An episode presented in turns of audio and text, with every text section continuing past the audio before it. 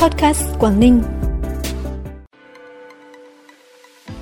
Quảng Ninh hỗ trợ tối đa 50% mức đóng bảo hiểm xã hội tự nguyện. Hạ Long, tổng doanh thu từ du lịch 10 tháng năm nay đạt trên 12.700 tỷ đồng. Trang tin khoa học Life Science chọn Vịnh Hạ Long là một trong 10 kỳ quan thiên nhiên ấn tượng nhất là những thông tin đáng chú ý sẽ có trong bản tin hôm nay ngày 7 tháng 11. Sau đây là nội dung chi tiết.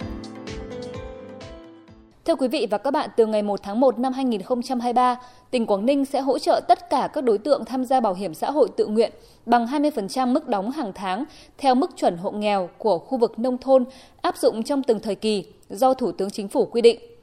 Đây là chính sách đặc thù nhất trong an sinh xã hội của tỉnh Quảng Ninh, vừa được Hội đồng Nhân dân tỉnh khóa 14 thông qua tại kỳ họp thứ 11 vào đầu tháng 11 năm 2022. Như vậy, sau khi có thêm hỗ trợ của tỉnh, thì người dân Quảng Ninh khi tham gia bảo hiểm xã hội tự nguyện được nhà nước hỗ trợ cụ thể như sau. Người thuộc hộ nghèo được hỗ trợ 50%, hộ cận nghèo được hỗ trợ 45%, các đối tượng khác được hỗ trợ 30% mức đóng bảo hiểm xã hội tự nguyện hàng tháng theo mức chuẩn hộ nghèo của khu vực nông thôn áp dụng theo từng thời kỳ. Tương ứng mỗi tháng, người tham gia bảo hiểm xã hội tự nguyện chỉ phải đóng ở các mức 165.000 đồng, 181.000 đồng và 231.000 đồng. Thời gian hỗ trợ sẽ kéo dài 5 năm. Dự kiến nguồn kinh phí hỗ trợ theo chính sách của tỉnh trong 5 năm là khoảng 180 tỷ đồng. Ủy ban nhân dân tỉnh Quảng Ninh vừa đồng ý với đề xuất của Sở Giáo dục và Đào tạo về việc sẽ đăng cai tổ chức cuộc thi khoa học kỹ thuật cấp quốc gia dành cho học sinh trung học năm học 2022-2023. Cuộc thi dự kiến tổ chức trong tháng 3 năm 2023 với khoảng 800 đại biểu tham dự. 150 dự án đến từ 63 sở giáo dục và đào tạo và 10 trường đại học, học viện, các trường phổ thông trực thuộc Bộ Giáo dục và Đào tạo. Bệnh viện Đa khoa tỉnh Quảng Ninh vừa vinh dự đón nhận giải thưởng vàng của Hội đột quỵ thế giới. Như vậy, tính đến thời điểm hiện tại, Bệnh viện Đa khoa tỉnh Quảng Ninh là một trong 12 bệnh viện trên cả nước đạt được giải thưởng vàng của Hội đột quỵ thế giới, là bệnh viện đầu tiên của Quảng Ninh vinh dự nhận được giải thưởng này. Bệnh viện đã đạt được những tiêu chí quan trọng khó đạt nhất là tỷ lệ bệnh nhân đột quỵ được điều trị tái thông trên tổng số bệnh nhân đột quỵ thiếu máu não tới viện đạt trên 5%, tỷ lệ bệnh nhân có thời gian từ khi vào viện tới khi được điều trị tiêu sợi huyết hoặc lấy huyết khối bằng dụng cụ cơ học dưới 60 phút đạt trên 50%.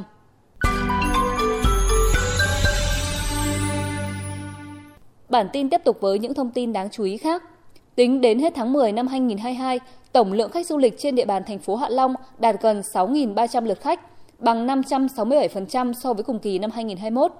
Việc phục hồi ngành du lịch đã đưa tổng doanh thu từ du lịch đạt trên 12.700 tỷ đồng, bằng 638% cùng kỳ năm 2021. Trong hai tháng cuối năm, thành phố sẽ tiếp tục tăng cường quản lý nhà nước trong lĩnh vực du lịch, tăng cường bồi dưỡng, nâng cao chất lượng nhân lực du lịch, tiến hành thẩm định phương án quản lý, vận hành tạm thời bãi tắm Hòn Gai và chuẩn bị kịch bản khung chương trình Carnival mùa đông năm 2022. Theo báo cáo của Ủy ban nhân dân thành phố Móng Cái, 10 tháng năm 2022 có gần 980.000 lượt du khách đến thành phố, tăng 63% so với kế hoạch tỉnh giao.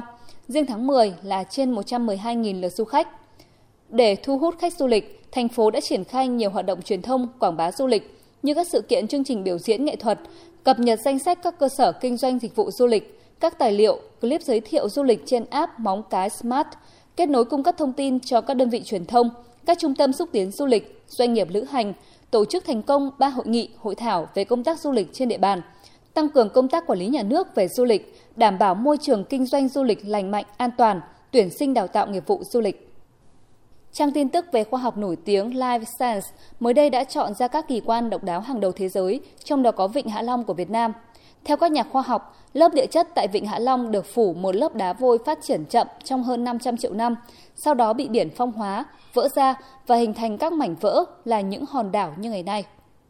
Theo thông tin từ lễ công bố dự án Tinh hoa áo giải Việt 2023 vừa diễn ra tại Hà Nội, hoạt động quảng bá áo dài Việt do thương hiệu áo dài Đỗ Trịnh Hoài Nam thực hiện sẽ diễn ra tại San Diego, California, Mỹ, Paris, Pháp, thành phố Hồ Chí Minh, Quảng Ninh, Việt Nam. Các bộ sưu tập áo dài mới nhất được giới thiệu lấy cảm hứng từ Vịnh Hạ Long, một trong bảy kỳ quan thiên nhiên mới của thế giới – thể hiện trên chất liệu lụa truyền thống, lụa cao cấp theo đính rát vàng. Dự án này cùng chuỗi sự kiện Đỗ Trịnh Hoài Nam Fashion Show hy vọng sẽ tiếp tục quảng bá hình ảnh tà áo dài nói riêng, di sản Vịnh Hạ Long và văn hóa Việt Nam nói chung với bạn bè quốc tế. Phần cuối bản tin là thông tin thời tiết. Thưa quý vị và các bạn, đêm nay và ngày mai, tỉnh Quảng Ninh chịu ảnh hưởng của áp cao lạnh lục địa có cường độ suy yếu.